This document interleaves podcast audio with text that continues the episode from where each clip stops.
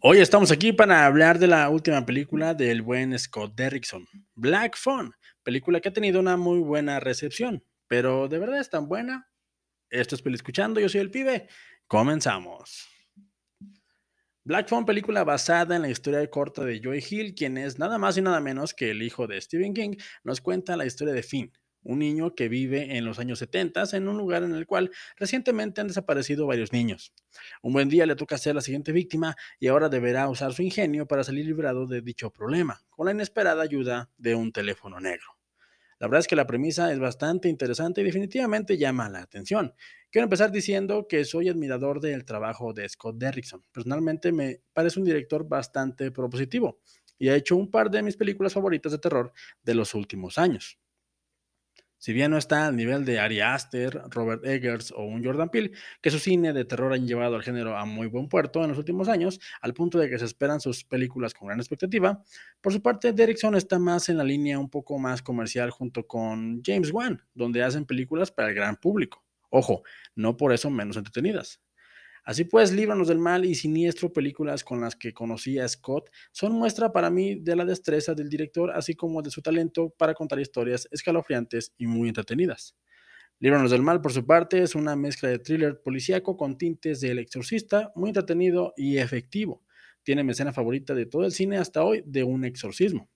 Por otro lado, Siniestro es una película claustrofóbica que juega con nuestra mente y nos mantiene al filo del asiento, viendo cómo un escritor obsesionado con tener un nuevo éxito comercial se encuentra con algo inesperado en los pasillos oscuros de su nueva casa. Una película imperdible que puede jactarse de ser la última película que genuinamente me causado terror en los últimos años. Claro está, todo esto es a título personal. El director también dirigió el exorcismo de Emily Rose y La incomprendida El día que la Tierra se detuvo, la versión del 2008. Ah, y también es director de la primera película del Doctor Extraño del universo cinematográfico de Marvel.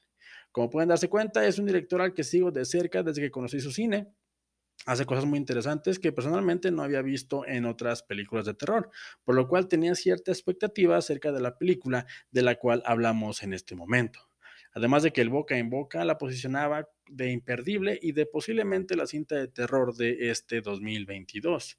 Y para ser honestos con ustedes, de manera curiosa, no conecté con todos esos comentarios. Ojo que la película no es mala, de hecho es muy recomendable, pero evidencia lo que para mí es un problema que ya he venido comentando y es que me parece que actualmente en redes sociales, sobre todo, todo debe ser magnífico o todo es una basura. No hay puntos medios. Y para mí Black Phone está en medio. Y me parece que es importante abrir el diálogo. La película cuenta con una gran puesta en escena y actuaciones bastante decentes por parte al menos de los personajes que importan. El relato te atrapa, pero es en su resolución y punto más alto donde le falla, porque donde debería haber un clímax, que si lo hay, por supuesto, tenemos uno diluido y que no me pudo decepcionar más. Ojo, esto lo digo comparando al director con el mismo director.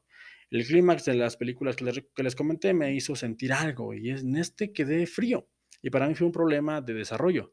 Si bien muchas cosas se insinúan y quedan en el misterio, a mí me faltó un poco más de ese maravilloso villano que construyeron, que no me queda duda pasará a ser parte de la cultura pop. Su diseño de verdad es inquietante.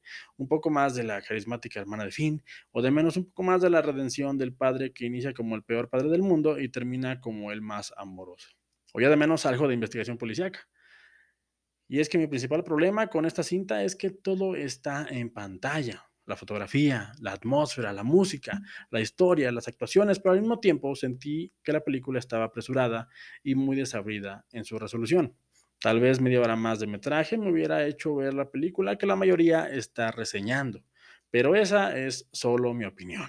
No me queda más que sentarme a esperar que, a que este director me vuelva a sorprender de otra manera y para nada quedo enojado o molesto. Al contrario, quedo contento sabiendo que esta película servirá de puente a muchas personas a disfrutar las películas que para mí son las verdaderas joyas de este director.